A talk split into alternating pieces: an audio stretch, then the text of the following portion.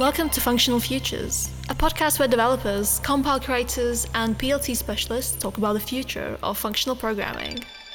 Our today's guest is David Christiansen, the executive director of the Haskell Foundation and a contributor to a number of dependently typed languages, a dependent type advocate and evangelist who, through his work, talks, and texts, has managed to introduce many people to the topic.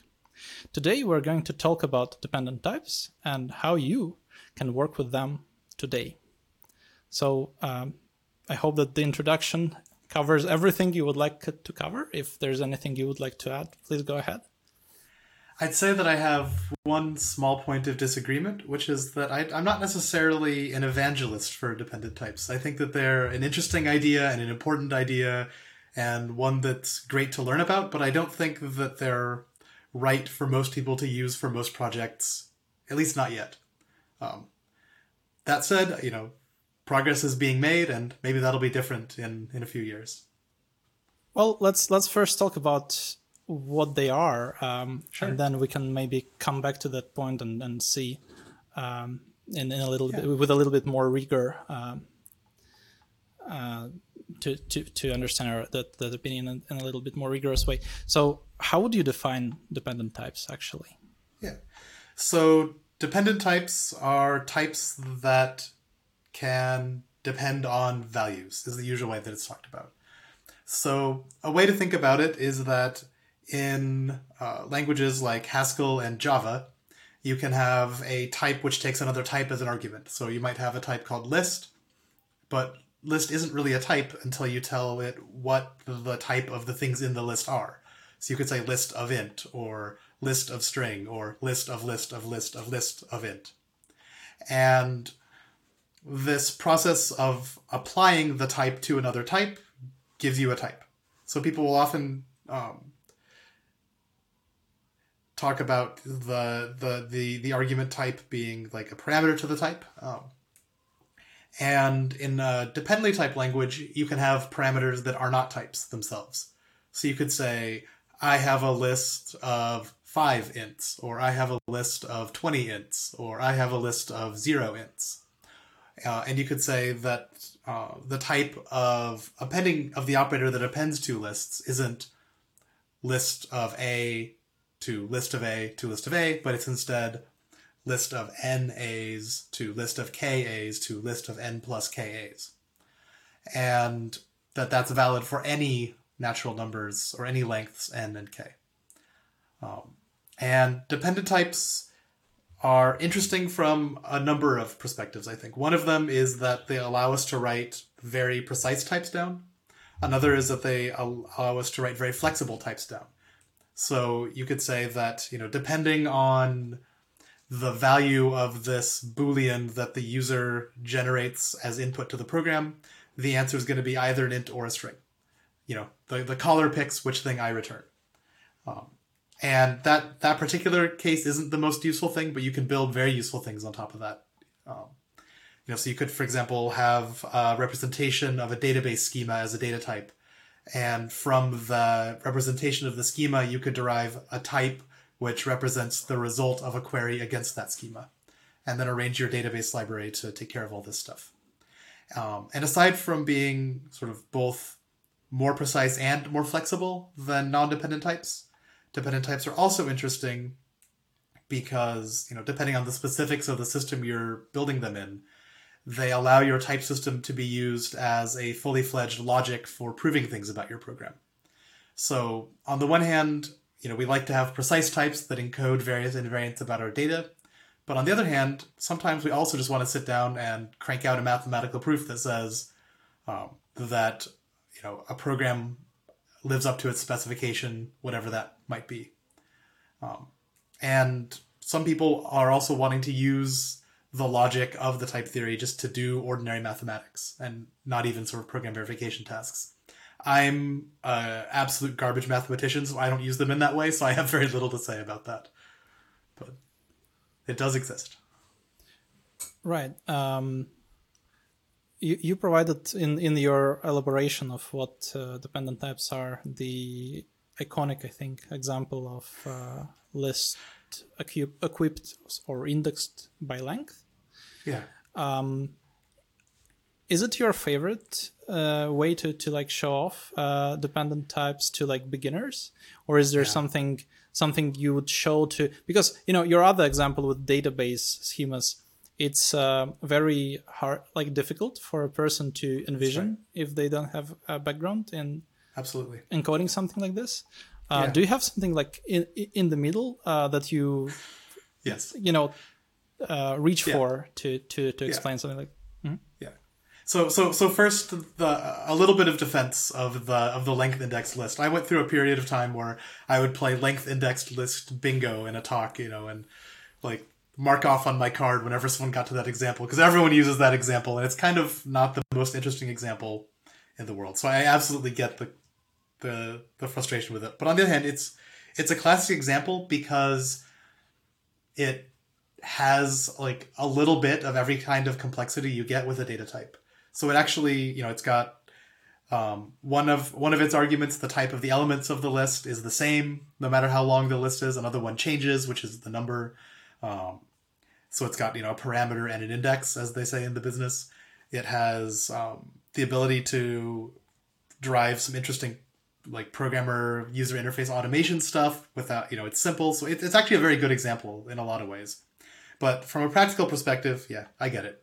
Um, the the the second example I like to use is this example of having one data type that represents the types of some little language that you're implementing. So maybe it's got uh, so we got like our data is our data type. Let's call it T. It'll have one constructor called nat, which represents you know the natural numbers type.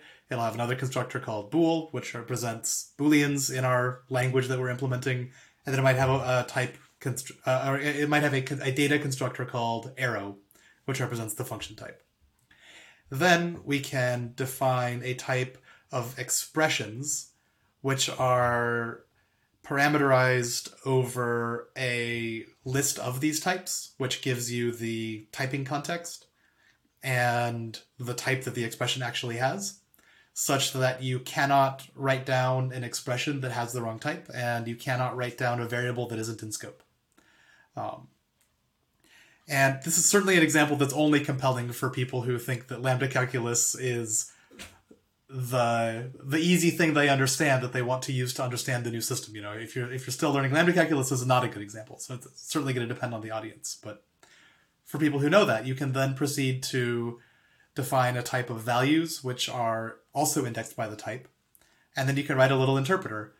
And it turns out that you can write a function from the type, uh, from the representation of the type of, of your sort of object language types, you know, like the bool, the nat, and the arrow. You can write a function from that to the actual types of your dependently typed programming language. So you can have a function that sort of case splits on that data type, and for the bool constructor, it returns the actual type of booleans. For the nat constructor, it returns the actual type of natural numbers, and for the arrow constructor, it returns an actual function type whose uh, argument and return types are found by recur by recursion. And then you can just in, you can write a function which says, you know, given a list, uh, given a suitable environment, uh, suitable runtime environment, so I can look up my variables. Um, I'm going to produce something with the right type, and it's just a really cool example showing how you can. Because on the one hand, you've implemented a programming language, but on the other hand, you've also carved out some selection of the surrounding language that you're working in, and that's a really powerful tool to use for writing dependently typed programs. So yeah that's that's really cool I think it's a really fun yeah example. it- it is and and it's also uh, we have so much um, so many blog posts already about like you know writing embedded dsls in haskell for example Yeah. that it's very i think it's very relatable to well and i mean, I mean it, Hmm. the, these blog posts are out there for a reason right we, we write a lot of Yeah. embedded dsls and it's very nice to to have this sort of like advanced facilities while while we encode stuff like this yeah. so um, um, you already mentioned that, that you aren't uh, you aren't evangelist or you, you don't think that hundred percent of programs should be written in like dependently that way. Um, uh, but I'll ask I'll ask this question anyway because I have I have a very it's a it's a very interesting question for me personally.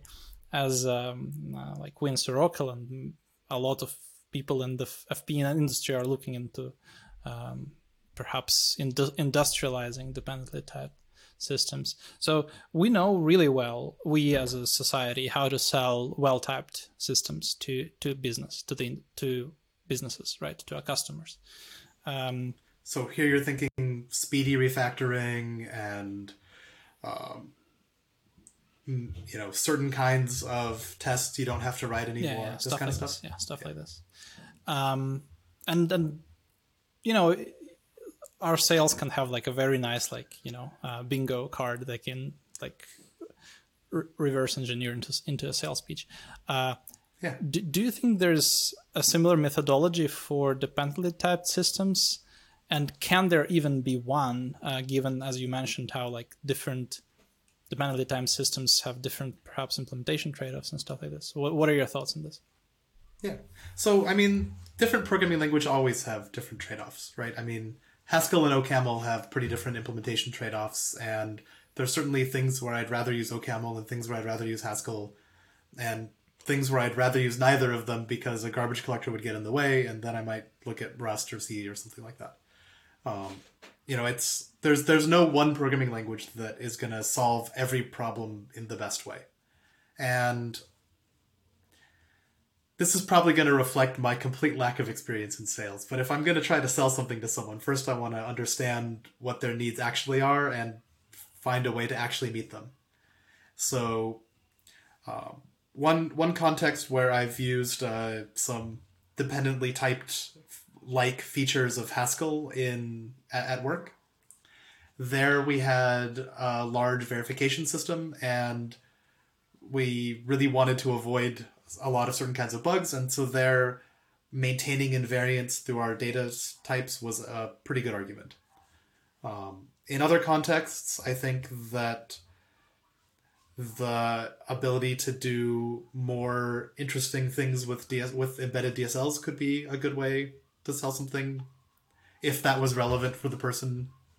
Um, I think that being able to model aspects of a program that you can't model without that you can't at least conveniently model without dependent types could be an interesting thing but it's for me it would really depend entirely on who i'm talking to and what their problems are and seeing whether the dependent types actually do solve their problems and you know i, I don't want to i don't want to like talk down the thing that i love because it is a thing that i love but i i also think it's important to not try to like just just because I, I've I've got this screwdriver that I'm a big fan of, you know, I don't want to use it to like start pounding in nails. Like it's it's it's not right for everything, and it's going to get right for more things as we learn more as a as a community, as you know, researchers make more cool stuff, as implementations get better, as we get more resources invested in high quality implementations and high quality instructional materials and training. You know, today the big thing I would worry about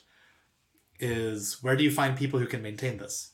And that's a, that's a real thing to worry about because you know like it's certainly much more common for people to have an idea of what dependent types are than they used to or to have maybe done some dabbling with Agda or um, you know like a, an undergraduate verification course that used software foundations. Like th- these things exist a lot more than they used to but it's still a pretty niche skill so.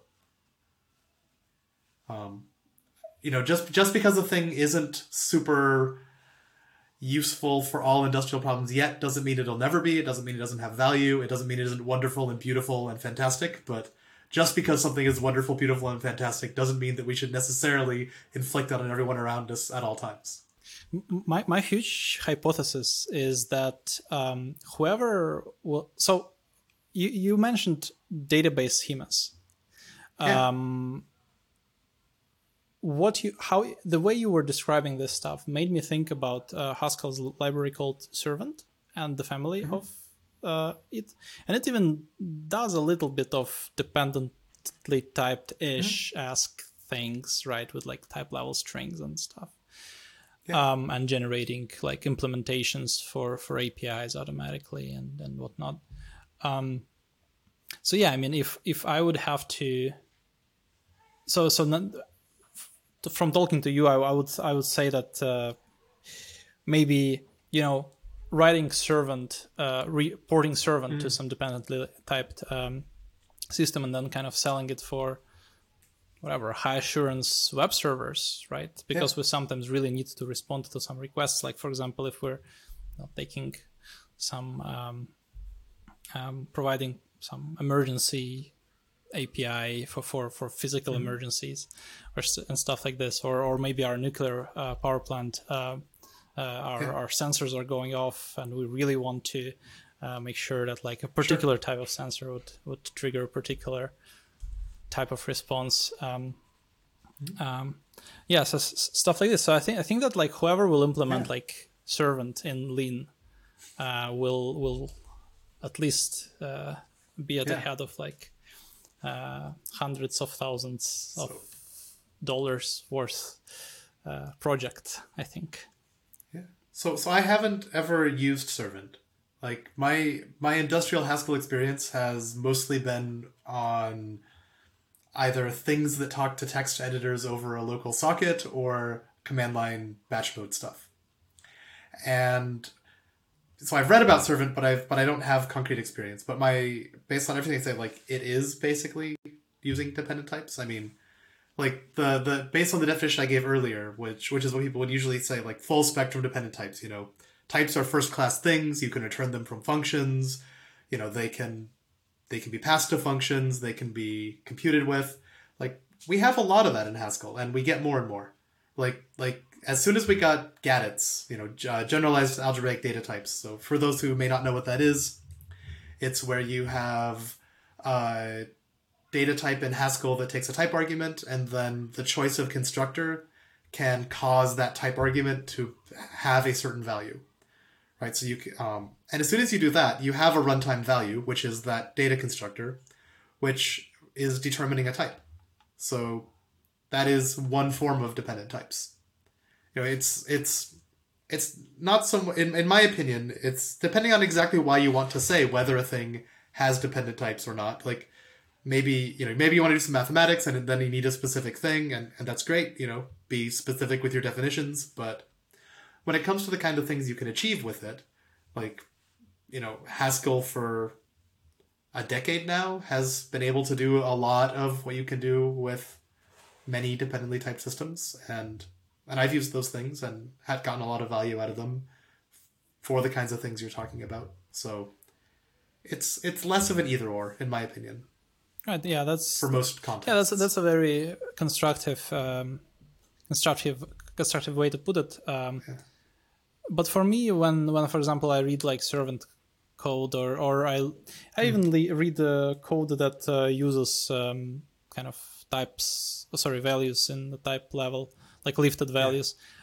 I feel like just ergo- ergonomics of it is just kind of it feels a little bit like writing I don't know C Boost libraries where you have you by the by the way in Boost you also have right like you can parameterize stuff like with five and stuff and you also Sure, kind of sure. have dependent type facilities there so it, it kind of feels a little bit like C Boost libraries uh, which is great right but I mean um, Hmm. so so um, yeah, and and actually I, I, I agree. So in my experience, when when writing Haskell in that style, which which I did some back when I worked at Galois, um, I would essentially write a write some code like in Idris in my head and kind of feel like I was hand compiling it, kind of like people used to write C code in their head and like hand compile it to assembly code when they were doing assembly.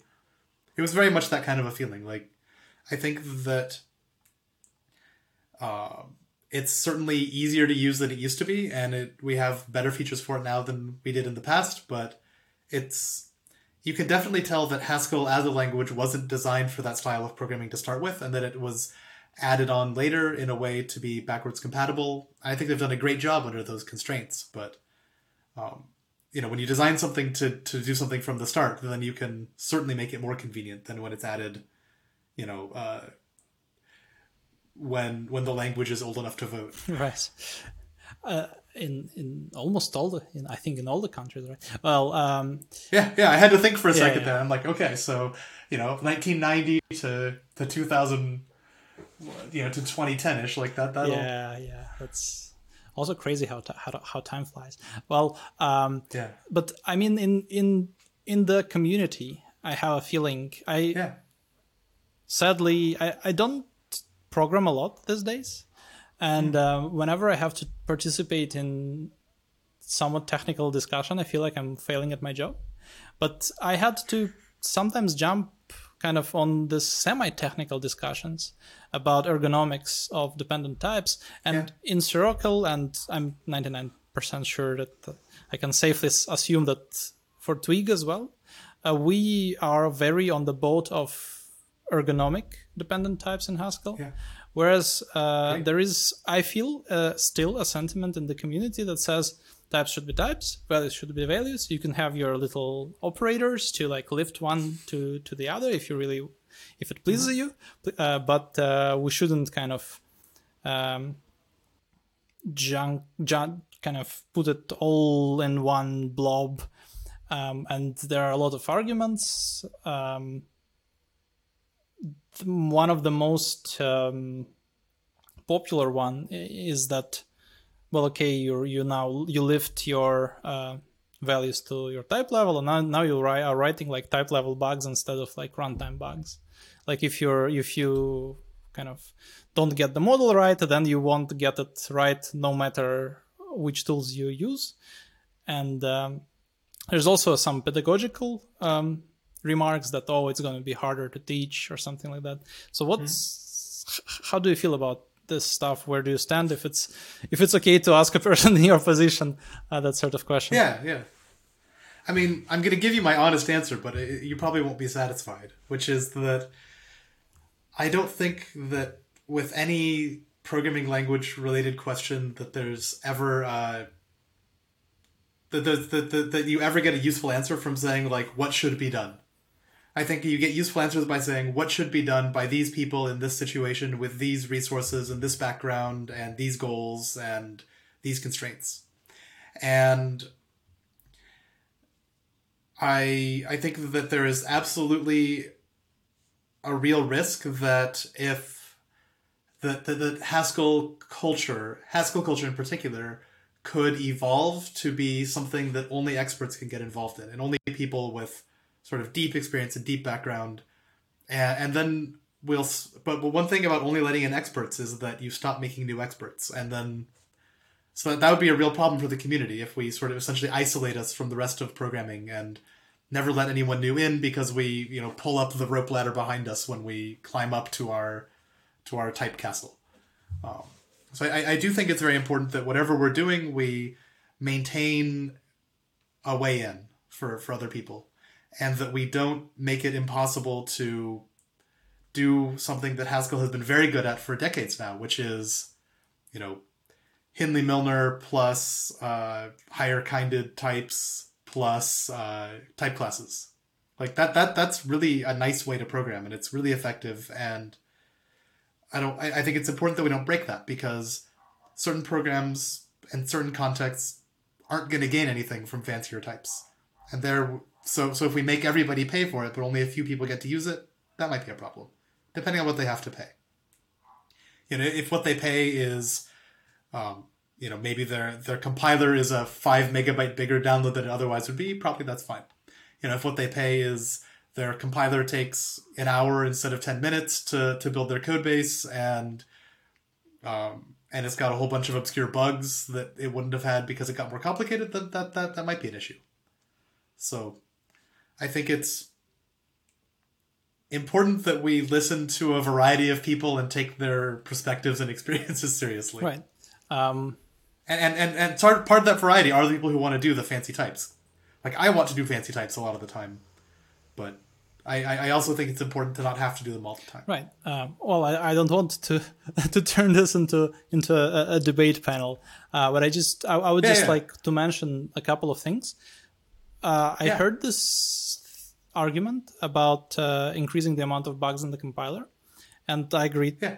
with it to a degree. But also, uh, while uh, working on all the levels of the compiler, uh, both uh, we and Serokell and people in Tweag found a lot of bugs and fixed them. Right. So we're kind of um, Absolutely. um, so so there there might be that sweet spot of uh, of uh, when when we still didn't you know uh, introduce new bugs but already fixed the old ones because we're we're going really deep into the code base. And another Yeah. thing is that uh, there was w- d- during the mass exodus of simons right? Uh, or at least at least one simon.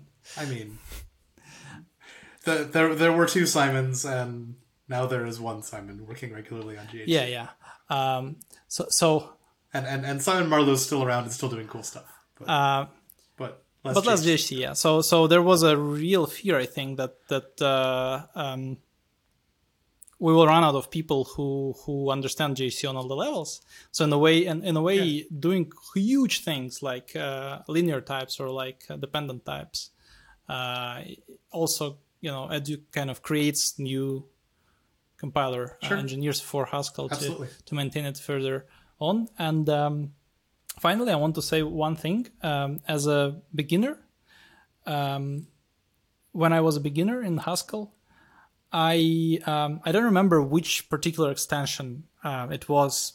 It, it it had to do something with with higher kind of stuff.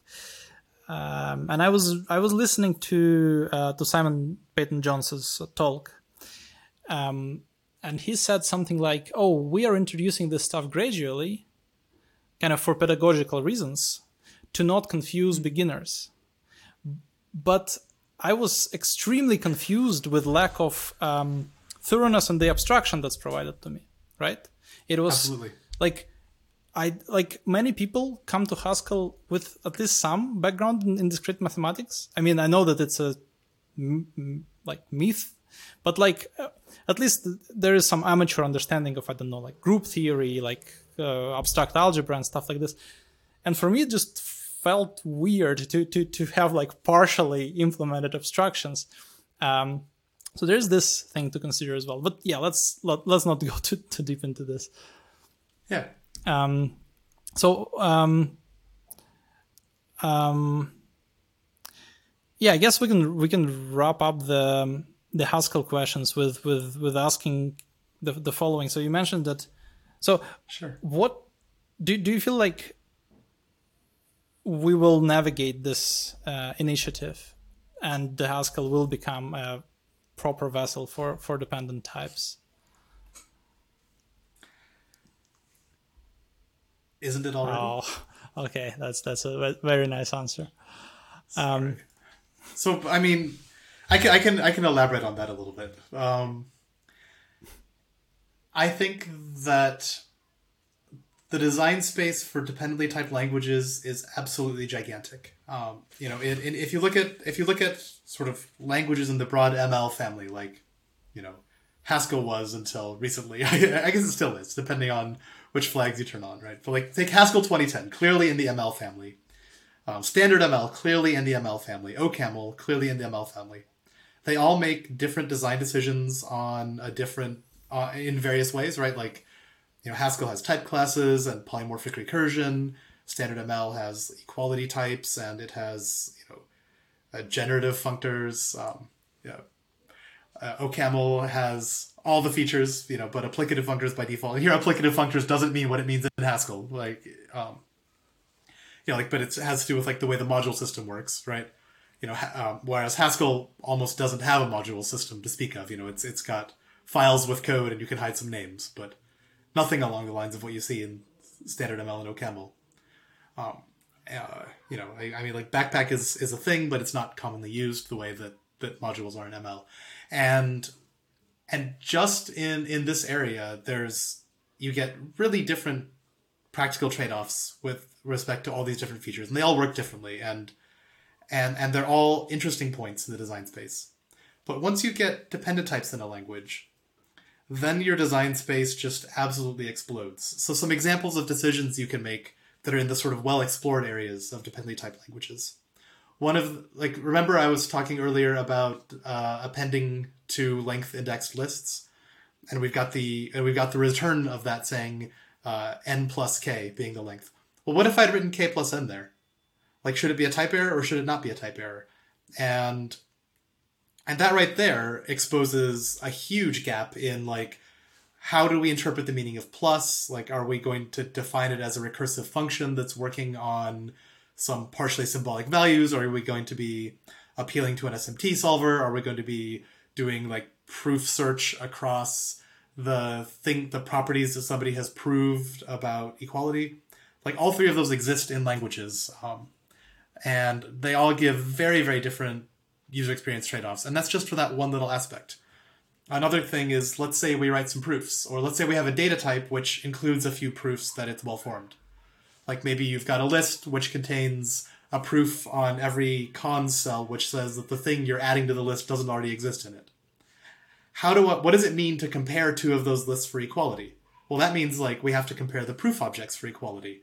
And different design decisions about the way that proof objects are represented can make that easy or difficult, um, interesting or boring um, you know, we and it just goes on and on and on. And you know, some interesting work going on there. Like like we have sort of the big dependently type languages like uh, Coq and Agda and Idris and Lean, and they're all fairly similar. Like they, they make quite a few different decisions in those areas, but but then if you go and you take a look at something like Cedille that Aaron Stump's group is working on at the University of Iowa, or you look at uh, Zombie Trellys that Stephanie Weirich and uh, and her students uh, Vilhelm and Chris were working on before they graduated.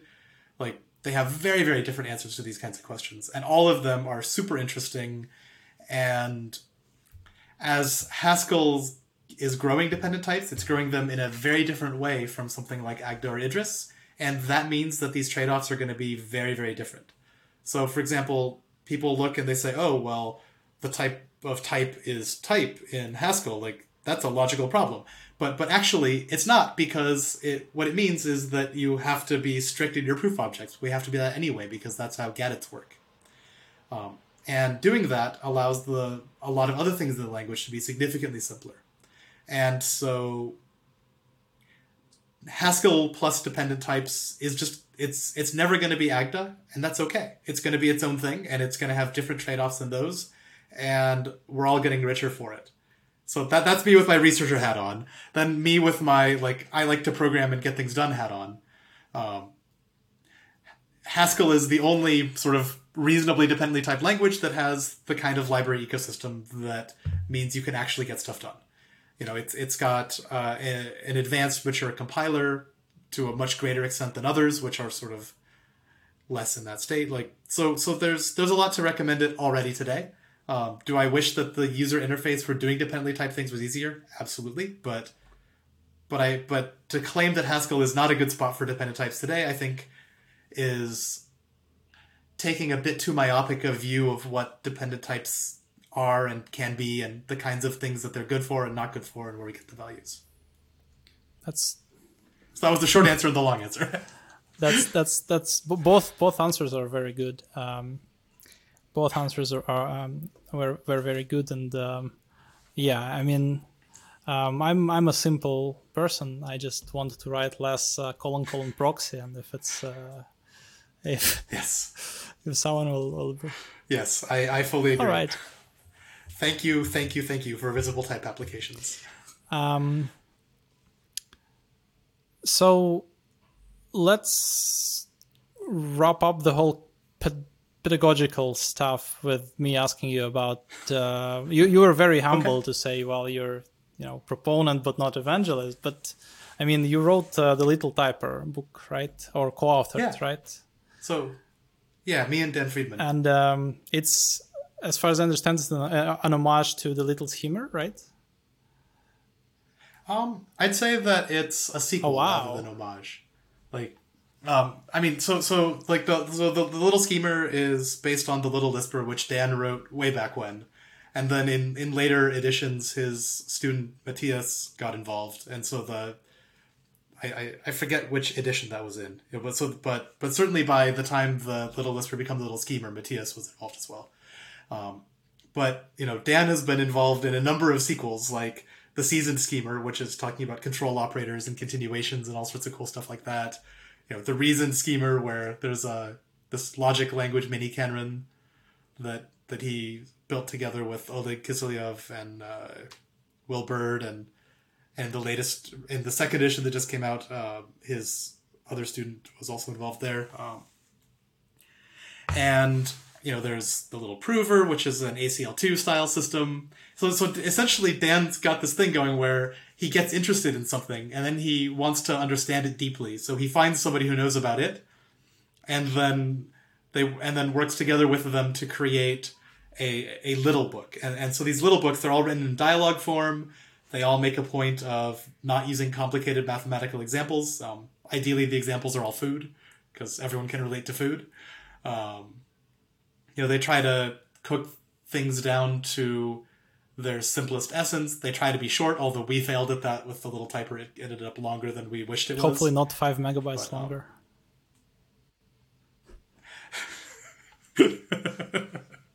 it's uh it ended up being like I think 420-ish pages. I don't know the exact number, but over 400 pages. You know, we were I, I was kind of hoping we'd write around 250 pages, but but I you know I had an idea of what what does basic competence with like the core type theory of of one of these classical dependent type languages entail. I think it means that you can prove that equality of natural numbers is decidable. And that that's how long it took us to get there without skipping steps and leaving people behind. So that's what we did. Oh. But yeah, so so so the little typer, the idea is really to help people who don't have a deep background in formal mathematical logic to get a sort of intuitive understanding of the core th- theories that are used in languages like Coq and Agda and Lean and Idris. And and and so such that you could go on and maybe have an easier time learning the the full on version with all the Greek letters and and also you know get an appreciation of what's going on behind the scenes in those languages. So we, we don't really teach you how to do anything practical with dependent types in that book. We try to we try to help you get a, a feeling in your gut for how they work, such that you can then maybe do a better job learning the practical things somewhere else. And uh, did you implement uh, dependently typed Lisp, or was that a thing? Like how Um, how? Yeah, tell, tell us about about the So- programming language that you use there. Yeah. Yeah, so we, we, we invented our own programming language for the book. And the reason we did this is because working in the core language of one of these type theories is extremely tedious. You have to write down a ton of details that where the then the, the implementation is going to go look and say like, you know, did essentially check did you write the same thing in these eight places? Yes, you did. Gold star. And uh, on the one hand, we wanted to have short, readable examples, and on the other hand, uh, we didn't want the book to be 800 pages. So, so that meant that we couldn't really use the existing systems and turn off all the fancy features. On the other hand, we um, we didn't want to use all the fancy features because there's other books that already do that. You know, if, if you want to learn how to how to do formalized mathematical proofs using dependent types, you know, you can look at like software foundations, type theory and formal proof, all these other. th- There's a bunch of these books out there these days, and so any of my colleagues and friends whose books I didn't just name, I apologize in advance because I didn't think of a list ahead of time. But um, but we really wanted to have uh, a, to just to do something different with this book that we didn't think that others were doing, and so we made our own language. And it's a lot of people think it's dependently typed Lisp, but I think for a language to count as Lisp, it should have a lot of these features. Like it should have parenthet- parenthetical syntax. It should have a macro system. It should be dynamically typed. It should have, you know, first class functions, um, at least. And, you know, Pi, the language we use in our book, isn't the Lisp, I don't think. Like it has parenthetical syntax and it has first class functions, but none of the other things. Um, we used a parenthetical syntax partly because we like it. Um, we, you know, I, I like writing Lisp. Uh, I write, I've written a fair bit of like Racket code and Emacs Lisp and Common Lisp back in the day. It's one of the languages that I love, in addition to Haskell and these dependently typed languages. Um, you know, Dan's whole career has been built around Lisp and Scheme. Um, so we, we, we both like that notation, but also we wanted to have a dependently typed language that was simple enough that people who read the book could understand how the implementation worked without needing to learn a lot of new concepts. And I think we were partially successful at that. We, we really wanted to have the whole source code to the implementation be in the end of the book, but it was too long. So we sort of transcribed it down into like mathematical rule notation, and then I wrote some supplementary tutorials and other materials to understand it, plus two sort of pedagogical implementations, one in Racket and one in Haskell. And one nice feature of parenthetical syntax is that a parser is very easy to write compared to something with operator precedence and infix things. So, you know, if if you want to sit down and implement Pi in JavaScript, that would be awesome. And hopefully, we've made your life easier by using the parenthetical syntax. That's really that's really cool, and also um, the full implementation is a nice uh, is a nice appendix for for the collector's edition. Uh... Yeah, or or you can go on GitHub and download it and take a look at it. Uh, but there there is a beauty, right? Uh, couple podcasts ago, my guest was a game designer, and he said that yeah. one of the reasons he really likes making physical board games is that um, with with some of the digital artifacts, they kind of rot way quicker than paper, as it turned yeah. out. And uh, yeah, yeah. So, but uh, box with a board game, even right. after a hundred of years, maybe some kid will discover it in the attic and learn the. So yeah. Um, um, yeah. that's that's that's a really really cool set of answers because yeah, for me, my initial um, reaction was like, oh, why why not strip down some Idris or something like that, and then show. that's that's a very very insightful thing. And also, um, it's really cool to learn that there are so many the little things, which which means that uh, I'll have a whole another um, series of books to read after I'm done with uh, Terry Pratchett's uh, novels. Nice. Yeah, I mean, it's it's a format that doesn't work for everyone. You know, I, I think people are pretty split on the little format. Whether the some people find the dialogue slow and maddening, and they want to use it as a reference book, and it doesn't work for that. Um, whereas other people sort of like the sort of drip by drip and the presentation style and the little side divergences. So, you know, if you don't like it. I'm not offended. There is there is a. Huh? Have you read the little typer? Uh, no, sadly not. Have you read the little typer? It's okay. Now, uh, especially, it's on my bucket list.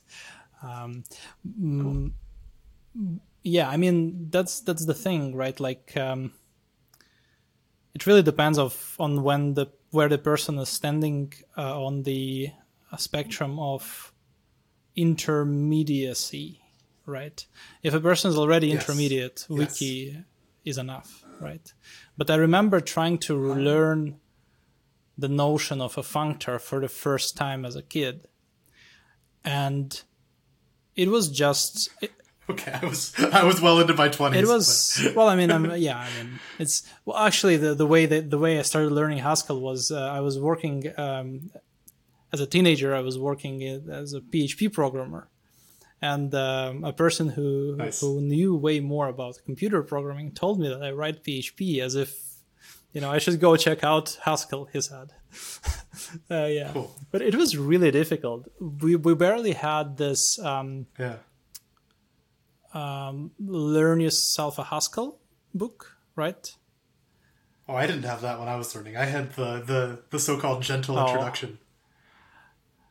I, If I you remember that one, maybe that's from before people's time. Like in the early 2000s, it was the the tutorial. no no. I, I used Haskell Wiki and uh, Learn Yourself a Haskell, and um, but Learn Yourself a Haskell is very dialogue esque. It's very drip by drippy, right? yeah, and it was very very good f- to to understand stuff but like when i tr- when i would try to like refer to to wiki as a complete beginner it was just very hard i guess we should go to more like non haskell non non toy uh, world of like Yeah. real dependent types and stuff and um real dependent Um, types. Okay, so first first thing that that I personally am very like I'm I don't have a very good understanding of. So you mentioned uh, proofs or proof objects, right? That you Sure. would attach to yeah, to uh, to statements demonstrating how how things of different of types depending on different values combine combine under some function let's say right and would prove right of some it would prove that the thing type checks, right? Yeah. Um, I wouldn't. No, it doesn't prove that the thing type checks. The a Oh, sorry, sorry. Yeah, it would prove that when we, it would But the- require me to submit something in addition to the values to demonstrate that. Uh, Yeah, you can formulate systems that way for sure. And then the type checker will make sure that your supposed proof, in fact, is a proof. and is it is, is it why uh, kind of formal verification or like proof assistance come hand in hand with dependent types or? So, so the a lot of the initial interest in dependent types was from the from the perspective of people wanting to work on the philosophical f- project of the foundations of mathematics.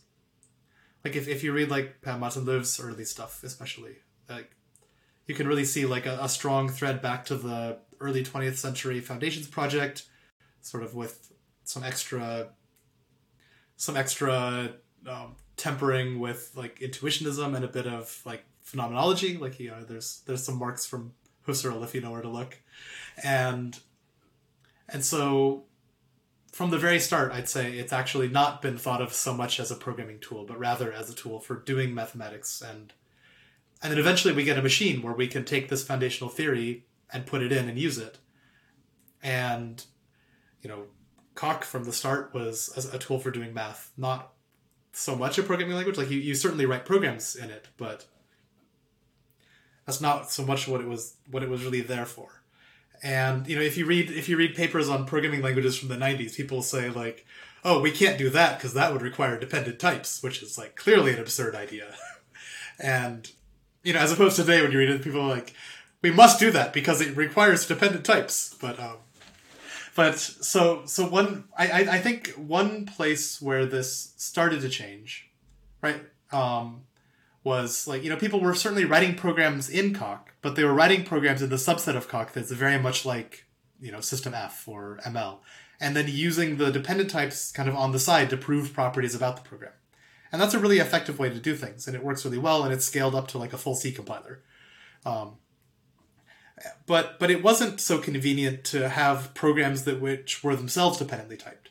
So where a lot of these things come from is a system called Epigram that was developed by Conor McBride and James McKinna. Um, and, you know, Edwin Brady worked on it and a bunch of other people too. And Epigram was, was never more, I think, than an artistic statement or a dream. I, I, resurrected its code so it could build with modern GHCs.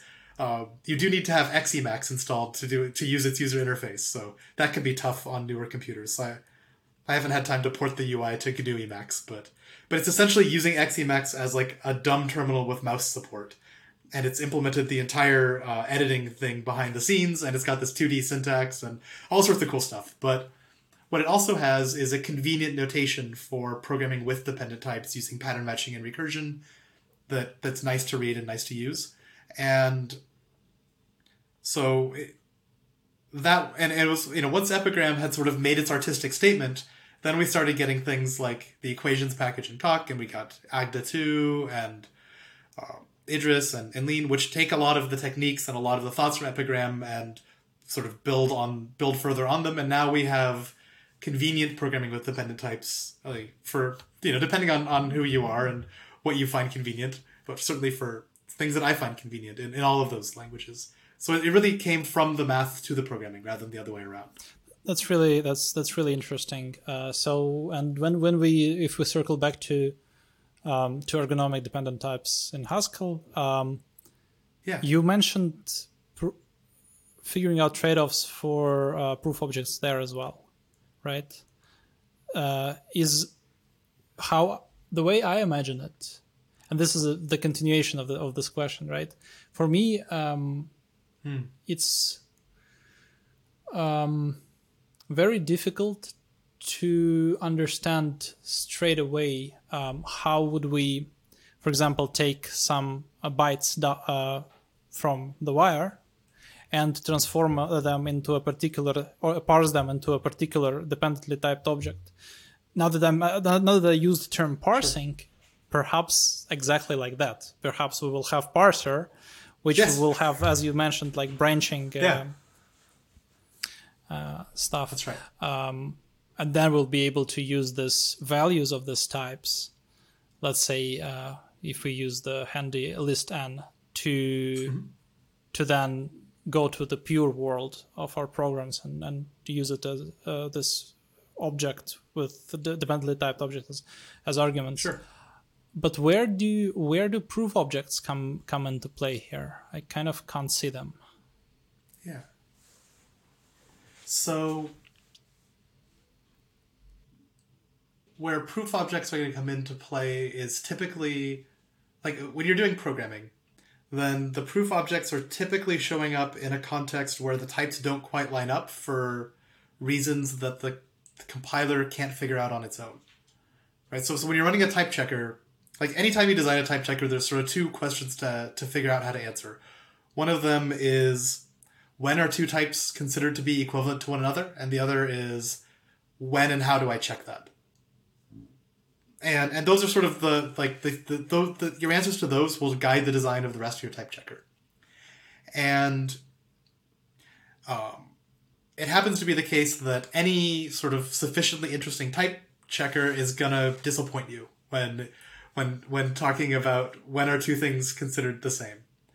And and, and you're to be disappointed because you want it to do sort of arbitrary mathematical reasoning for you, but any type checker that actually did that would be either slow or error prone or tend to fall into loops. And, and there's there's practical reasons why you can't do it, and also like depending on your language, mathematical reasons why you can't. Like you could solve the halting problem, and so the so what you end up with is an equational theory of the values inside of the types that is somehow insufficient, but that the machine can check on its own.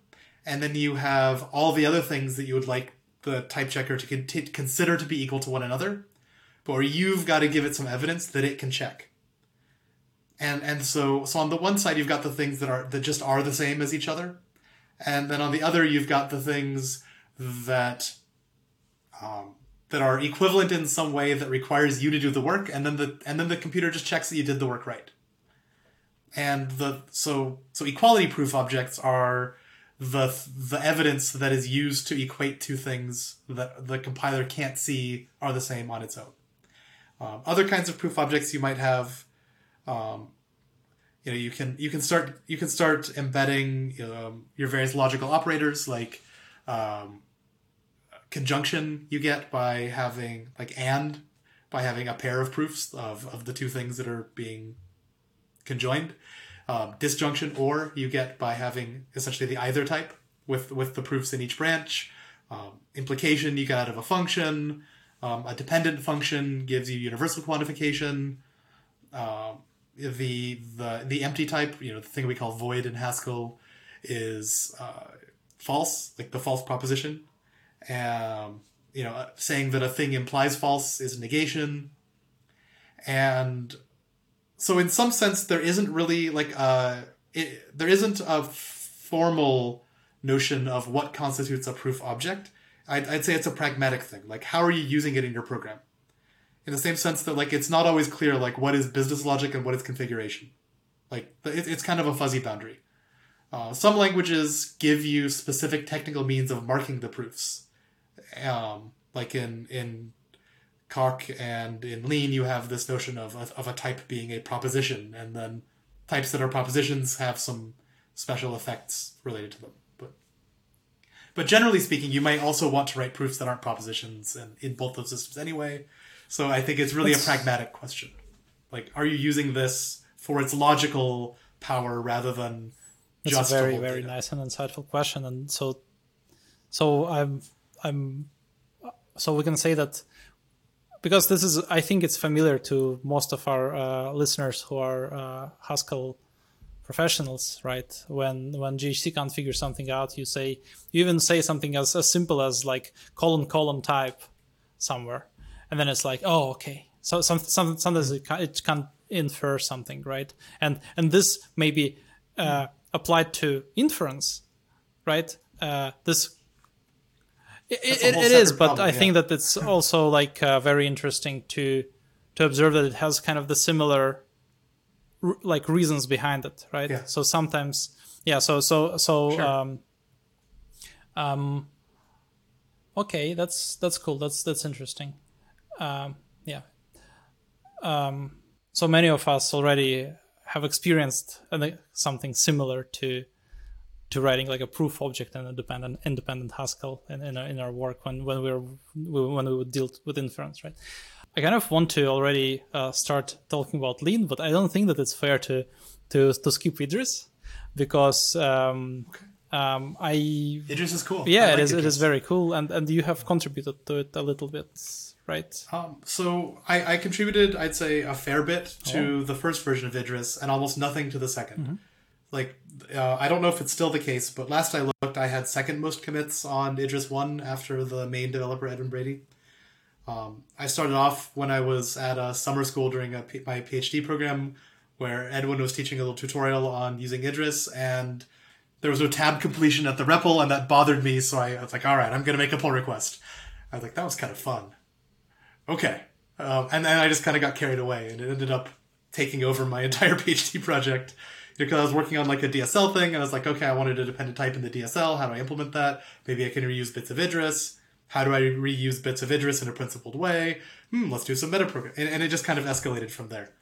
Um, where um, you know, so so working on Idris, I did. Uh, I, you know, I, I I had a lot of fun working on the interactive experience, like the um, like the, the sort of Emacs based IDE that I was contributing to. Like we, I did features like interactive error messages. So if you had you, you could like right click on a term in an error message and like normalize it in place without leaving the context of the error. That was really That's fun. so good.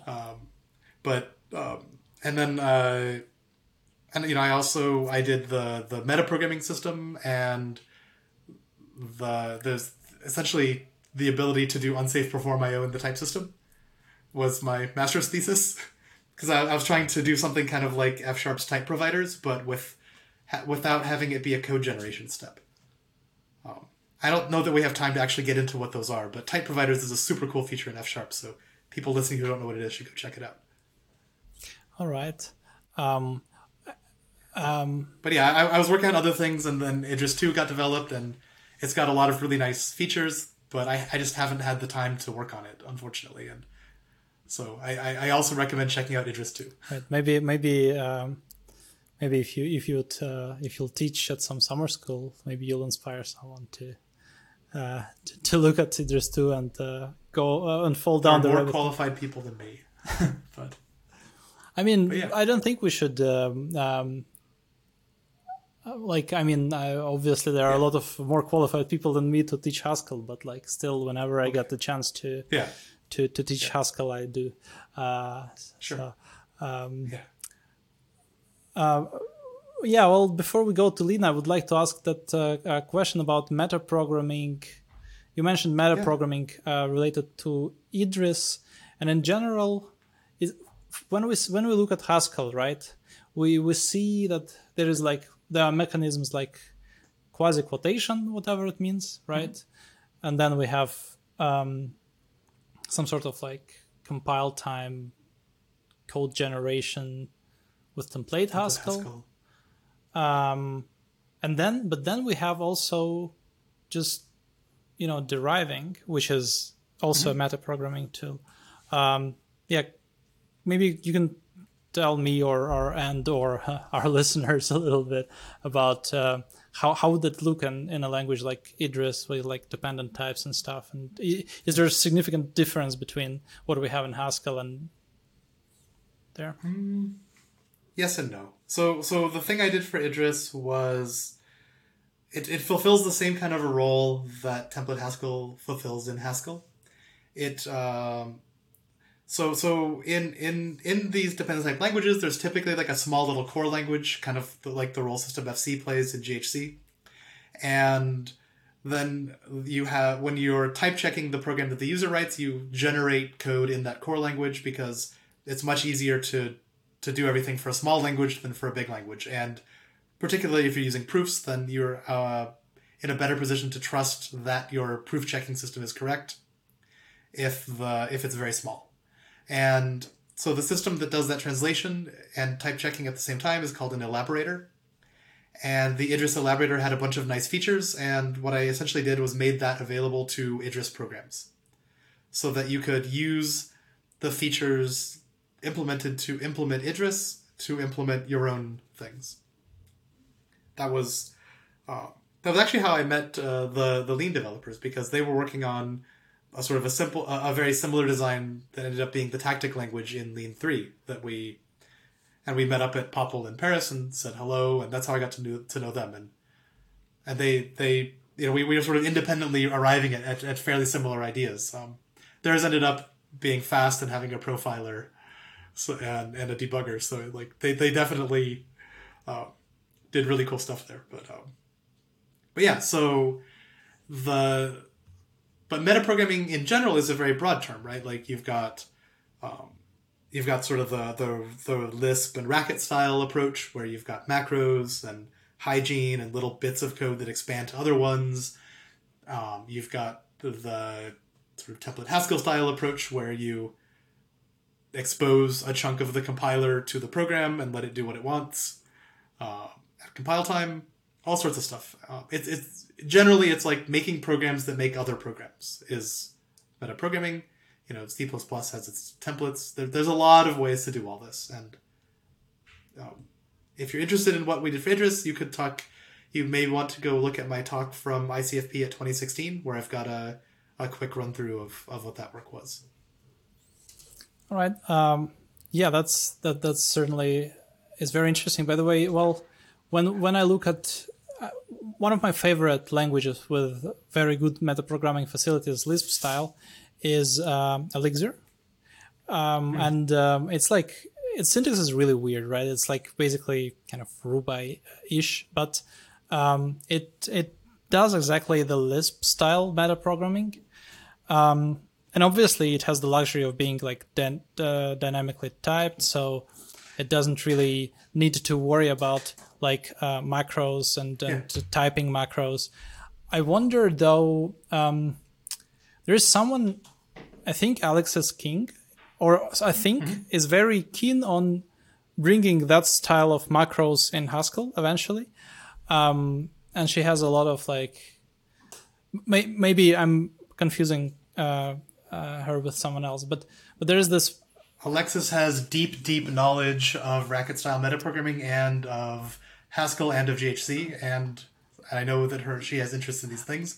I I don't know if she's working on that particular thing at the moment, but I think you're thinking of the. All right, so and and for me i wrote quite some uh, macros in like pro, like because when we write like macros in c or we write uh, macros in pure erlang or we write macros in like C++ or Rust, it's horrible. It's not good. It's like it's just you want to stop, right? Like you want to go have a breath of fresh air.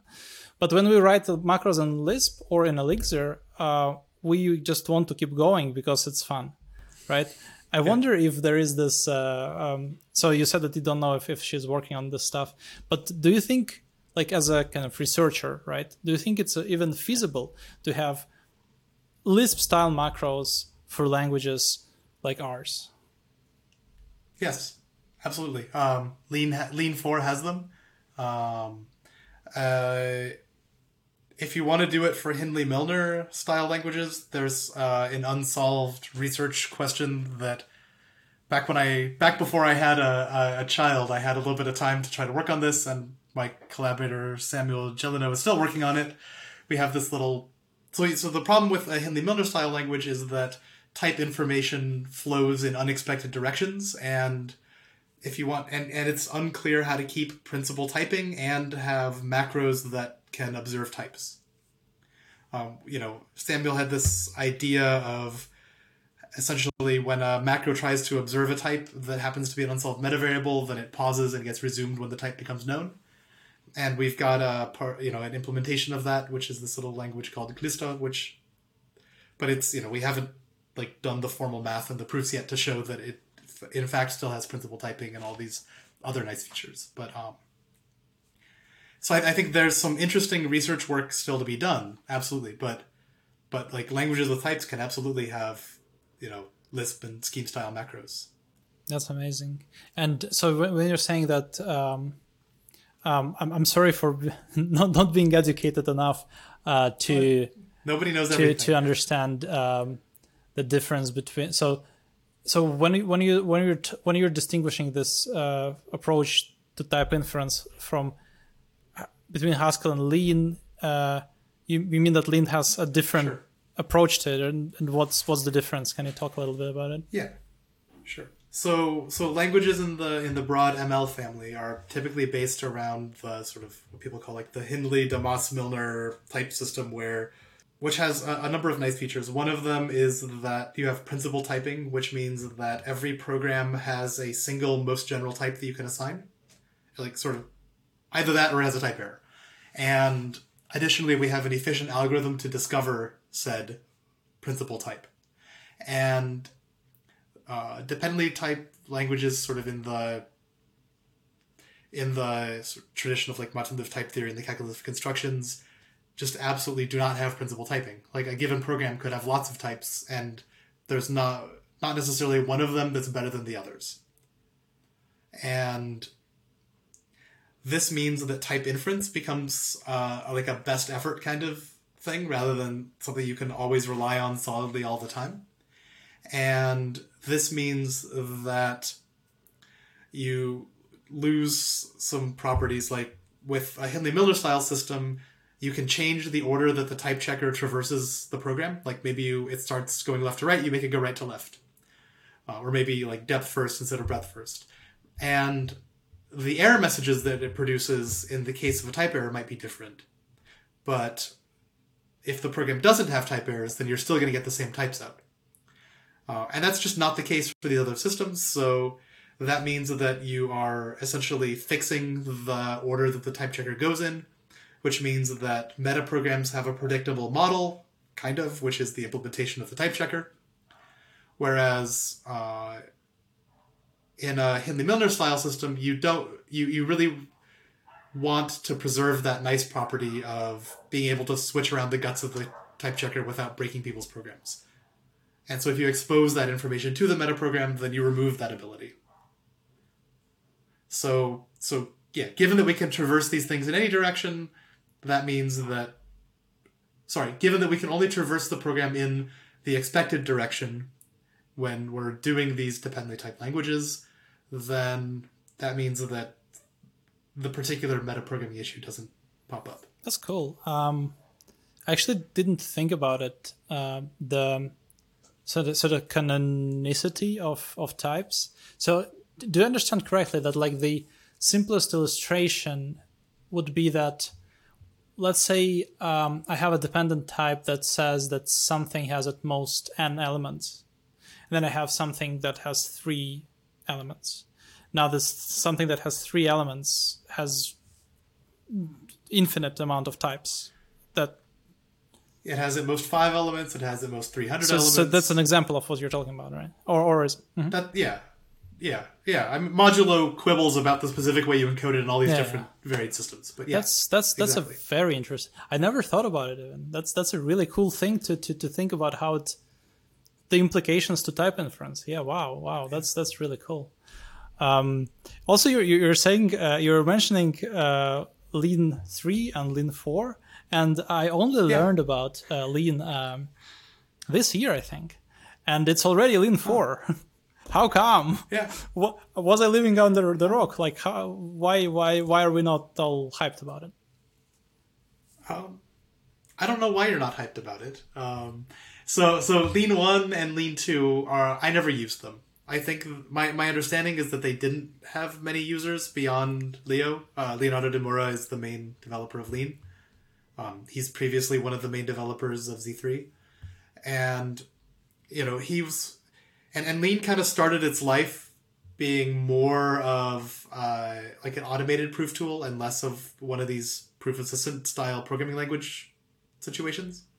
And and over time, it's just evolved more in the direction of interactive proof, while trying to do, you know, still trying to do good automation, but automation and type theory are, are just hard to combine. So, um, and I think Lean three was the first version that had a significant number of users outside of MSR, and um, it's still the the mature the mature choice. Uh, Lean four is particularly interesting to me because first off, it has a macro system inspired by Racket's, which um, is one of my deep loves in the programming world.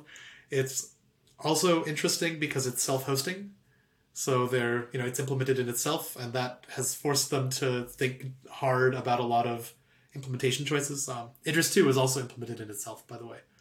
Um, you know, it's got a nice interactive environment and, and all these things written in Lean. And I, one of one of my dreams is you know turtles all the way down. Like I want to be able to tear apart my compiler and tweak it and mess with it in the language that I'm working on. And Lean four seems like a nice step in that direction. And you're writing a book about it, right? Yeah, so Microsoft Research is sponsoring me to write an introductory book on using Lean 4 as a programming language. So uh, Lean has been sort of blessed for a long time with having mathematicians who are interested in using it. Um, so you know, like um, Kevin Buzzard on got got into Lean three. I'm not entirely sure why he picked that one I, instead of Coq or whatever, but but have but he he's he's done a good job getting other mathematicians on board. And so an interesting thing about Lean in contrast to these other systems is that it's got a lot of mainstream mathematicians involved. You know, people who who don't think classical logic is dirty and in fact are kind of suspicious of why you w- would even consider not using classical logic.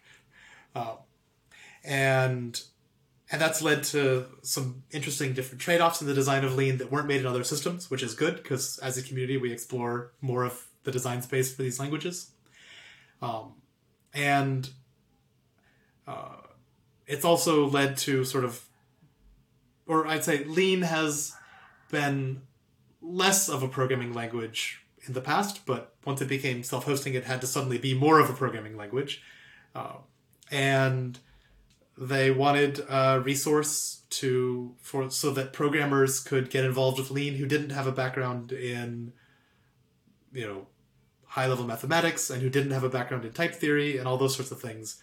Because mathematicians need programmers to help them with metaprogramming sometimes because a big part of what you want to do is automate your proofs so that you don't have to sit down and type out every case by hand.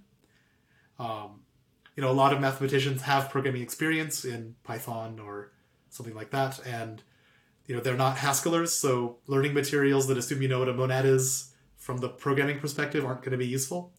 Um, at the same time, if if you want to recruit people to work on Lean, which is written in Lean, um, and they're very very good C programmers, but don't have a deep background in functional programming, there there wasn't a resource. And so I'm trying to write a book for people who know how to program but who haven't done any functional programming in the past to sort of learn functional programming in the context of Lean and writing programs with Lean. That's really cool. And, and also, you were describing the the goals that you have for the book.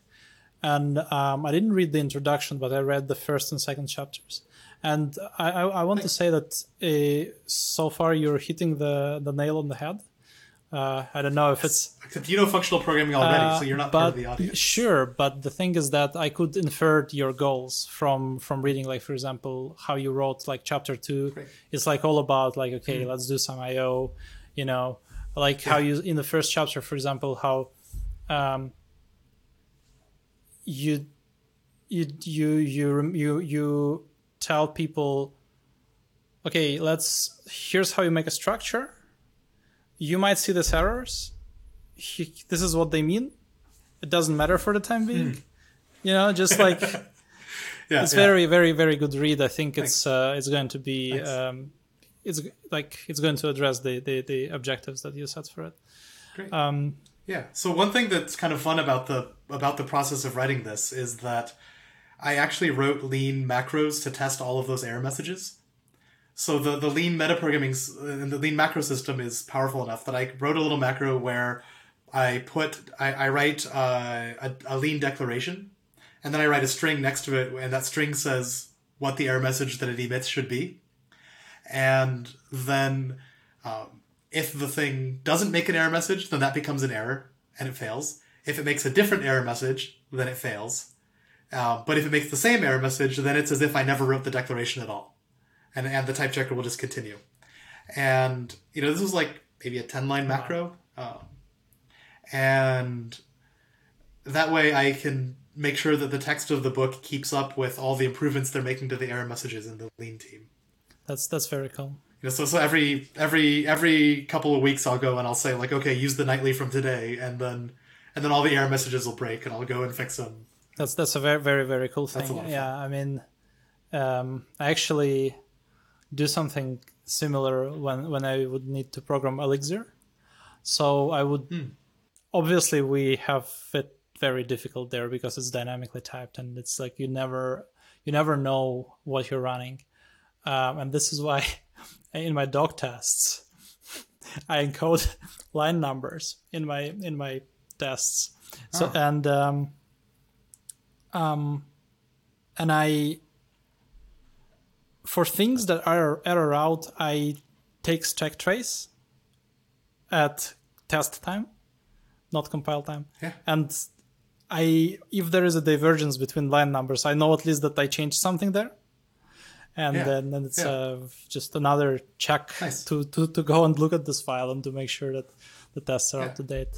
I love stuff like this. That's that's a very smart thing to do. If you have like this macro or like a blog post about it, please share. We will include it in the notes. I don't. It's it's the I don't have the source code of the book publicly Oh, available. okay. Partly because there's uh, there's some really hastily written Python code with some really really impenetrable regular expressions that sort of assembles the various pieces of the book with the various example source files and uh, I don't have a lot of time to work on the book because you know I've got a full time I've got a full time job and I have a two year old and and then I that only leaves a few hours a week to actually do the writing work. And if I have to spend a lot of time doing tech support on the meta programs, then I just won't have any time to get any writing done.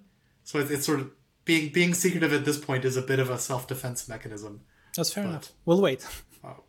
But at some point it will come out. It's just not, not yet. but I absolutely love rolling release. Uh, it's like um, know, I don't know if there is RSS, but like it could be a nice, um, you know, we yeah. That's a good idea. Yeah, I- should look into seeing what it would take to put an RSS feed up for the book. Otherwise, you can follow me on Twitter. I don't actually post that often, but I do announce Oh, cool. book releases, and I announce them on the Lean Zulip. Okay, we'll put we'll we'll put the links in the in, in the in the description of the podcast. Um, so one of the things you mentioned about the costs of, of dependent types is that uh, they slow com- the compiler down. I don't think it's They don't necessarily slow down the compiler, but they can. Like it's it's certainly not the case that every program with dependent types in it compiles slowly. However, um, the harder you make a compiler work, the slower it's going to get, and the ability to put programs in your types means that the type checker has to run your programs, and you can always write a slow program. Like maybe you want to, you know, like call Ackermann of thirty as part of your type.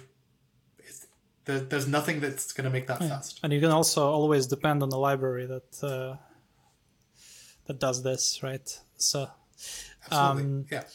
but uh, Rust, the success success of Rust, I think, has demonstrated us that people really don't care about long compilation times. Okay, I'm not dunking on Rust, but anyway, um, Um, yeah, I think that I think that's I, I I'm, I'm sorry. I just, I mean, I, my my experience is I, I use Rust once a year to play ICFPC. Uh, which, by the way, is on this year on September 2nd till September 5th. Um, if you are interested, join our team. Link in the description. I have no time whatsoever. Maybe some of our listeners. Thank you. Um, Yeah, yeah. yeah, but uh, and and there, you know, day one, it's fine. We have no dependencies. Everything compiles quick, fast, and then like this, the second Tokio sneaks in somewhere. Ugh. And if you're in the competitive setting, you just have 70 hours to do stuff. Like long, long compilation times is just really annoying. So this is why, uh, in part, I'm like, I'm half joking, right? But but uh, but what people seem to care about a lot is is performance. So do, would you say that, for example, in Lean 4 in particular, like how does it handle runtime? And do you think that um, uh, do you think that um it's feasible industrially from the performance standpoint? again, like feasible industrially. Like people people always ask like, is this production ready? Um, I think the answer with Lean Four is like definitely not. It's it's not formally released yet. Like it's it's in like pre-release mode. You know, the the stable version is still Lean Three. I would not build a business around software written in Lean Four today, simply because the cost of keeping up with the compiler changes would be way too high. Um, let alone all the other issues that you might have. Um, you know, it's it's it's just it's not done yet, but and that's okay. Like it'll be done someday. Um, but the the basic design is going to be, um, I, I, think, reasonably fast for a lot of purposes. I, I right like there's um, there's so there's a few challenges that come up. Right, one one thing is uh, that type erasure is an interesting problem for dependently typed languages because type erasure also means value erasure, and you have to think carefully about which parts of the program survive to runtime and which ones don't. Right, like in in Hindley Milner you just delete all the types and the rest of the program survives. Um, but that's not going to work in a dependently typed language because, you know, maybe the type is being passed as an argument and that matters, or, you know, you've got numbers that exist only to please the compiler and you want those numbers to get erased, all that stuff. And so I think Idris 2's quantitative type theory is a very interesting uh, answer to this, where you can say in the type signature which parts of the program survive and which parts don't to runtime.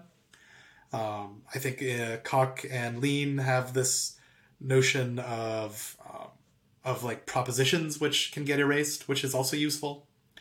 But at the end of the day, like part of the answer is going to be that it depends on the program you're writing and like some advance in compiler technology. But but once you've but once you've figured out your erasure situation, I think that the research community has reasonable answers to this these days. Um, then you've got a programming language that is a lot like getting OCaml to run fast. And plenty of businesses can use something like OCaml. You know, and like OCaml is, I, I think, a really good example here because it's got a nice simple compilation mechanism that's easy to understand. You know, you can mostly look at a program and know what's going to happen at runtime. Um, you know, like there are certain programs that I wouldn't write in OCaml, where you know, like where a garbage collector isn't going to work, for example. You know, for that I definitely want to use Rust. Um, but I think that you know, like Lean is essentially a strict functional programming language when you come right down to it. Um, it's got a, a kind of an interesting allocator based on reference counting, and the reason why reference counting is is interesting here is that one of the big drawbacks of reference counting is cyclic data. You know, you get these cycles, and then you need like a traditional collector to collect them, but you can't actually write cyclic data in Lean. It's impossible. So, so that's no issue, um, right? And that and that's due to the like termination checking that you get from a dependently typed language. And so, because you can't write cyclic data, that big disadvantage goes away. And when you have reference counting, then you can actually check is this reference count exactly one and about to go to zero? And if it's about to go to zero, then you can mutate the object in place instead of like deleting and allocating a new one. And that means that you can achieve, uh, do you say, runtime mutability with logical immutability and kind of get maybe not the best of both worlds, but some good stuff from each. So I think yeah, I haven't I don't have any experience in writing lean code that has to go super fast. However, the lean compiler is mostly written in lean. I use it on a regular basis and it's plenty fast. So, so I really, you know, like, I suspect that, you know, once this is, this is me guessing now, right? But, but I guess that, you know, once, once the dust settles and things are mature, probably lean code is going to go a fair bit faster than like similar Python code. And, a fair bit slower than similar V8 code or similar JavaScript code because probably less work will be put into a compiler for it. And that's going to be fast enough for a great number of businesses and a great number of industrial production Absolutely. use cases. Yeah, that's that's a very very good uh, and very uh, inspiring assessment. Um, yeah, that's that's that. Uh, I don't have any follow up questions, and also thank you very much for uh, talking a little bit about the the cool reference counting trick. I guess my only follow up is, yeah. uh, and I'm a little bit confused here. So I see how we sure. can't um, define like cyclic, I don't know, structures or something like this. But we do have mutual recursion, right? In Lean. Sort of. Okay, so what do you mean? You have to prove that, that your recursive functions terminate, and that's part of keeping the logic consistent. And in a strict functional language, the only the only reasonable way to make an actual cycle is to have a reference cell, a mutable reference cell. Yeah, so you can do it with like, you know, a ref in OCaml or something, right? Like in, in a lazy language, you can absolutely do all these knot tying tricks, but but in a strict language, you don't get to do that. You just have an infinite loop at runtime if you try to make something like that. And you know, the infinite loop gets ruled out by the termination checker. If you're, if, you know, if you're saying in the in the safe subset at least, and and you don't have reference cells, so. And if you're if you're breaking and, and you know like there are like unsafe perform IO kind of stuff in Lean, and that indeed lets you break the invariance that the language's runtime depends on. That sort of in the name unsafe perform IO, and you know you can break those invariants and probably you could do something interesting. But I mean, we can we can write a socket acceptor, right? Yeah. For example, we sometimes want yeah. to go infinite, which is which brings me to to another yeah, question like. Uh, so infinite data, like cyclic data, is different from true, infinite yeah. programs, right? But uh, but uh, yeah. with what uh, I asked about recursion, yeah, if with, with infinite data, okay, it's understandable. Yeah. Uh, I asked about recursion, and you said, well, you want you need to prove termination. And my question now yes. is like, what if I don't want to prove termination, right? What if I just want to? Sure. How do you write a web server? The classic question. Okay, so so I'm going to zoom out from Lean a little bit here because different systems have different answers. So one way you can do it is you build an escape hatch into the language and you say that like I'm going to decorate this function and say that it's partial. Um, and, and for the Haskellers listening, in Haskell, people talk about partial functions, they usually mean incomplete pattern matches, whereas in dependently typed settings, people usually mean functions that are not that are that are not sort of mathematically total. So infinite loops also make you partial. And so you say, like, I'm going to declare this partial, allow it to be partial, and then I'll write it the way I write any other program with an infinite loop in it, and I'm done. Um, and and that's what you'd have to do in Lean because Lean doesn't have the other thing you can do, which is to use what's called co-inductive data types. And co-inductive data types are infinite data that um, where functions over them have to be able to observe a finite prefix of it in finite time and so there what you what you do and, is you i'm sorry and as far as i understand your, uh, yeah. haskellers in the audience will recognize their favorite list in your co-inductive uh, explanation so lists yes. in haskell are co-inductive so, actually i think y- yes basically um, so like i mean haskell doesn't give you like a co-inductive reasoning principle of lists so but they, they work very much like like ordinary data types in Haskell work very much like co-data types in Idris or Agda or something, or Coq. Um, Lean just doesn't have them. Um, I think Lean 3 has one of them, which is infinite streams. But I and, and you can do some tricks to encode various ones. I'm actually not entirely sure what the state of the art is, but you can't just sit down and declare, here's my co-data type in Lean 4 at least.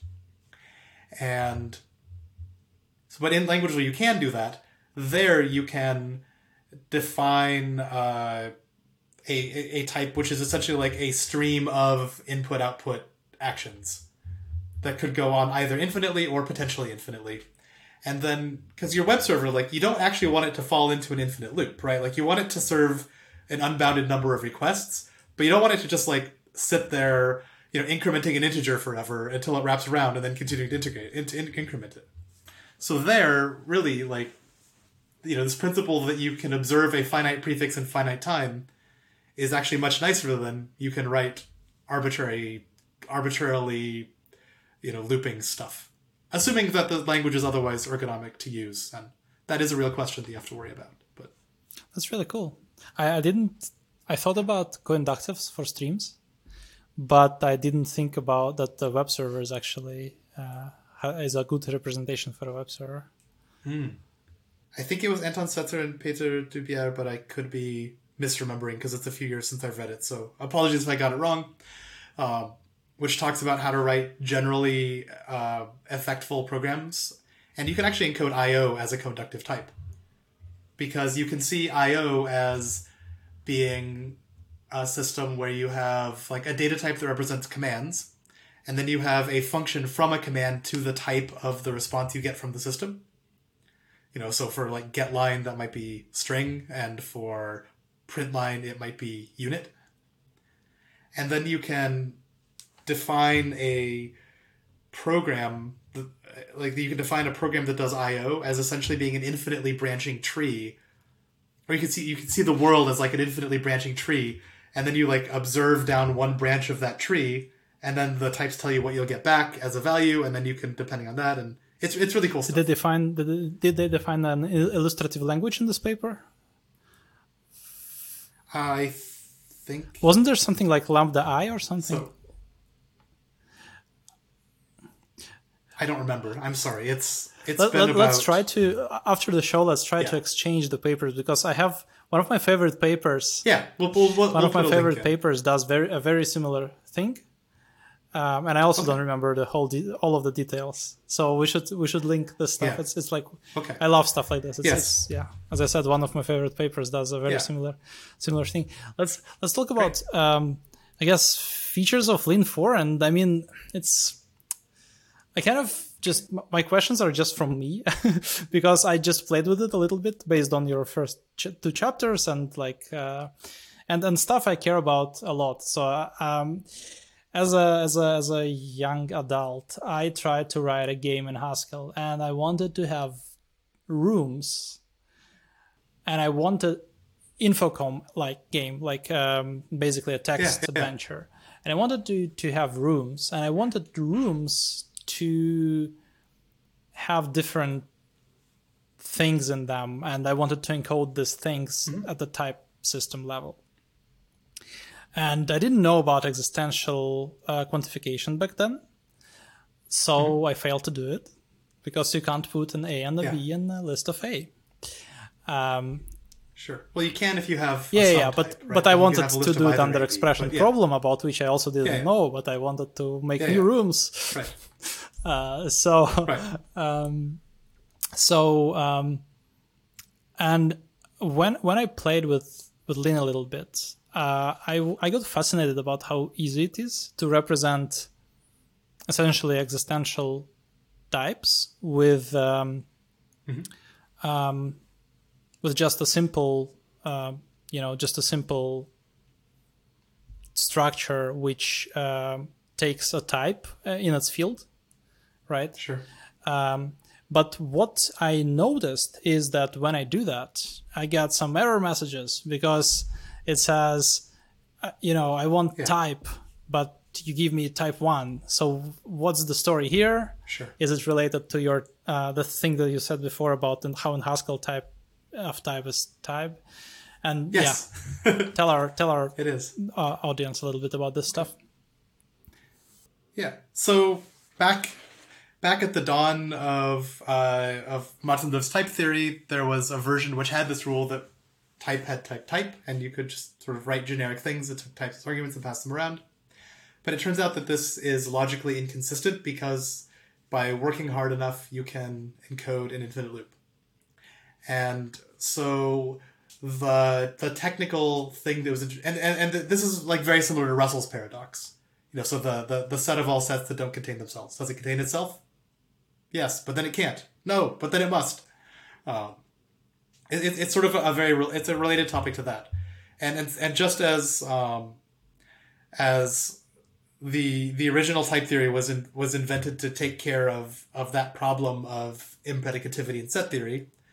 Um, we ended up with uh, a way we, we ended up with a way to rule out this sort of arbitrary impredicative quantification. So impredicative versus predicative quantification says when I'm going to say for all x in blah, is blah allowed to be the same kind of thing that I'm in the process of defining, or does it have to be a smaller thing? And predicative means it has to be, in some sense, smaller. And impredicative says that I get to talk about the thing that I'm in from the perspective of myself. And you know, impredicativity is great if you can make it work, but it comes with technical challenges that can make your system inconsistent and thus useless for math. Um, And so it turns out that the the initial version of Martin-Löf's type theory was impredicative and had a consistency problem. So so we ended up then with a system of universes, they're called, where a where each universe and there's this is another one of those areas where the design space varies quite a lot and different choices are made in Coq and Agda and Lean and Idris, all of them. Um, but the basic idea is that you can't talk about something that's your own size when you're defining yourself. And so in the case where you're defining, where you def- probably defined a record type with one projection that is a type and another projection that is an inhabitant of that type to do your existential type, then that record type itself would have to have a, a bigger universe. It has to be a part of a bigger notion of type so that it doesn't end up with being contained in itself. And thus you avoid all these paradoxes. Um, and normally in Lean, you actually wouldn't say this is in type 1 or in type 2. Normally, what you do is you define a system of constraints. So you'd say that um, that this type field is in type U, and my overall structure is in type U plus 1. And then that, that gives you a kind of polymorphism, which allows you to then use this in type 0, or actually not in type 0 because it says U plus 1, but you could use it in type 1, type 2, type 5, and so what you end up doing is essentially defining an infinite number of copies of this type simultaneously across all the different universe levels that it could inhabit. And that sounds like a big scary thing, but it's very much like when you define a polymorphic function in Haskell. Like identity is actually defined for every single type in Haskell. It's just you know, because it's polymorphic. So it's that basic idea just for these universes rather than for the, the than for individual yeah. types. And and now you can if you if you're writing like the sort of universe polymorphic code, you can uh, put this structure uh, into like a, another universally polymorph sorry universe polymorphic structure as a as a type for example yeah. parameter like for example i can make so let's say i have like the structure e which has this associated type inside hidden inside uh, which as you said is in type one or is in type u plus one if my associated type is in universe u. Now I can make lists of list of those because list is also defined in a universe polymorphic way, right? That's yeah, the, that's right. Yeah, mm-hmm. um, on the other hand, this is not how I would ever write this code. The way I would write this code is I would because normally you actually don't want to be able to put any type in there. Normally you want to put sort of some interesting subset of types in there. So going back to our example of the interpreter for the programming language where we have a data type representing the programming language's type, like I think it was nat bool and functions, and then a function mapping those to real types. What, like let's say you want to sort of existentially quantify that. Then what you do is you have the first field be that data type, and then you say that the second field you find its type by calculating based on that code that you put in the first field. And once you do that, then a lot of these size problems go away because now you're not storing a type. You're storing a piece of data that represents types. And that and that way you get rid of the universe lift. Nice. Nice. And, and that doesn't work in every case, but it yeah. works in quite a lot of Well, I was very um, un uneducated industrially, so I was always wanted to write like gen- general stuff. So this is why my life was hell before I uh, discovered uh, Wadler's uh, expression problem email because I thought that intuitively I thought that there must be a solution in any language I'm using, right? But uh, so it was relieving to to understand that sometimes we just have to like go for a closed type, right? And yeah. then we'll extend our functionality by refactoring, and we have beautiful facilities for refactoring. Yeah. In, in Haskell and in ML languages. So Absolutely especially in Haskell, I think. We don't have beautiful facilities for automatic refactoring, right? Like HaRe exists and HLS does some cool things, but we're still we're still a ways from what you can do with Kotlin and IntelliJ. But right, hopefully right. that will change. But uh, but yeah, manual refactoring. Manual refactoring, like where the compiler yeah. helps you not screw it up. Yeah. That that's uh, great. But yeah, honestly, I want to say that for this particular thing of making rooms that can have that can kind of store different things while still being rooms without type classes. Yeah. Because if let's say I don't want to use type classes, it was like sure. I, it's so easy. I, I, was very very happy with with how how how easy it is with Lean. Um, okay. Um, so um, you mentioned when you were talking about Haskell how Haskell is like really really good for one two three four right. So um, you mentioned type classes there right, and uh, type classes are used and abused and hated and loved by many, but at the end of the day, if we look at any sufficiently large, let's say Haskell code base, full of type classes. Um, so what's the situation in Lean as far as type classes go, and uh, how is subtyping handled, stuff like this?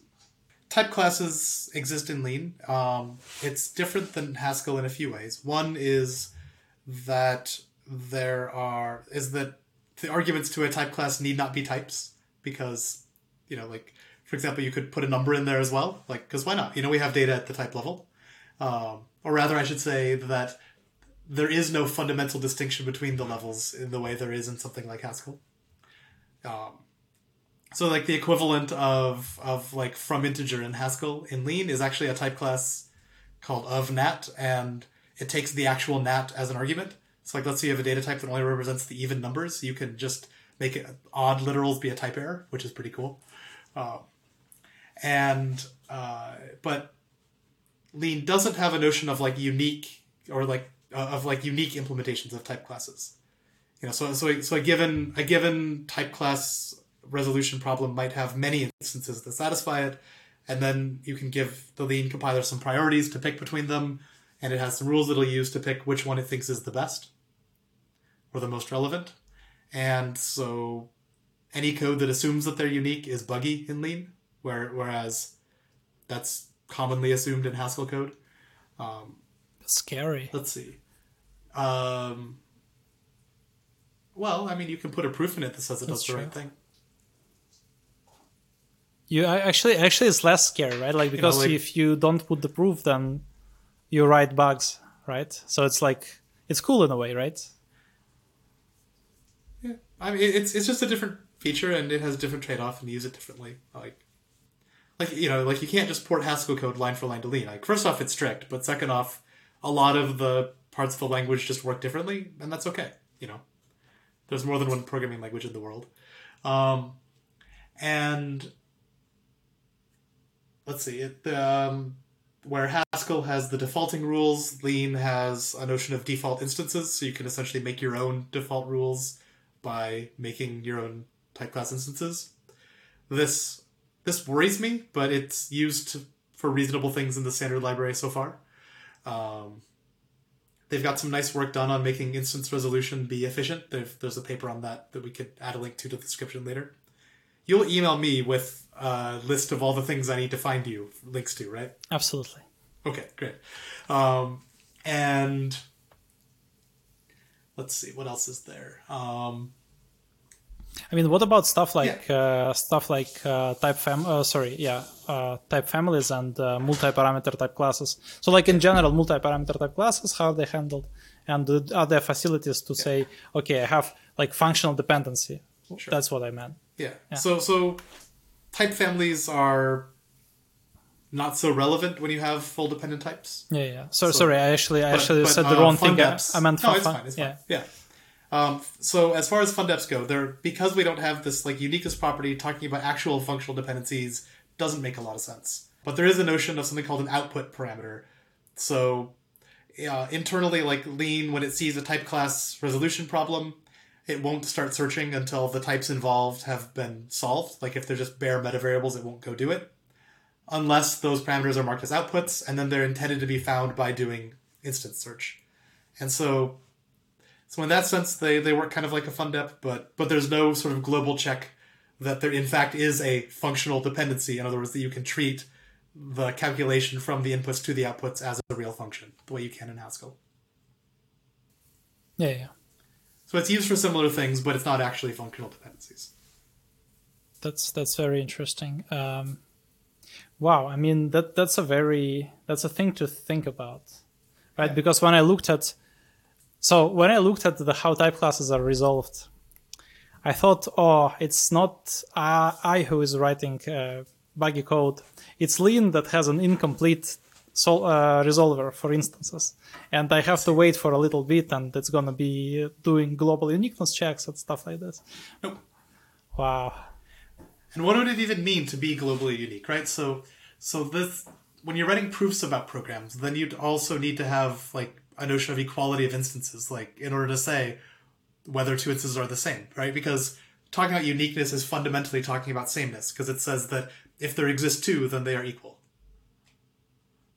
Um, and well, but once you start talking about instance equality, like that, that's like an that's like a global non-modular property of a program, and and like that's problematic for various reasons, and also you'd want that available as a reasoning principle in your language, right? To say that any two instances of this type class are equal, because if you can't reason using that, but you are restricted by it, then you're not going to have a good time, and you know, I, I think a, a nice principle of these languages is that anytime they keep you from doing a thing, they should use the fact that you can't do that thing to make your life easier in some other way. And it's very unclear to me what that principle would actually look like in a language like this. Like that's like an open research problem of how to do. And one thing that one choice they've made in Lean, and like for example, part of why they don't have co-inductive types, is they want to be very, very conservative with their type theory and not do innovation in the core theory because they want it to use sort of tr- tested, well proven results to make the mathematicians feel safe. Nice, nice. Yeah, I mean, I'm, I'm again, I'm a complete uh, amateur as far as PLT goes. It's interesting for me, but uh, not to a degree where I actually did something meaningful. But uh, yeah, I was thinking like maybe we can even symbolically forbid to define um, another instance, but I think I, I can't I don't know how to write it. Like I don't know how I would. So it's it's impossible, right? To like symbolically analyze, like um, yeah, symbolically. I don't think it's impossible. I think I think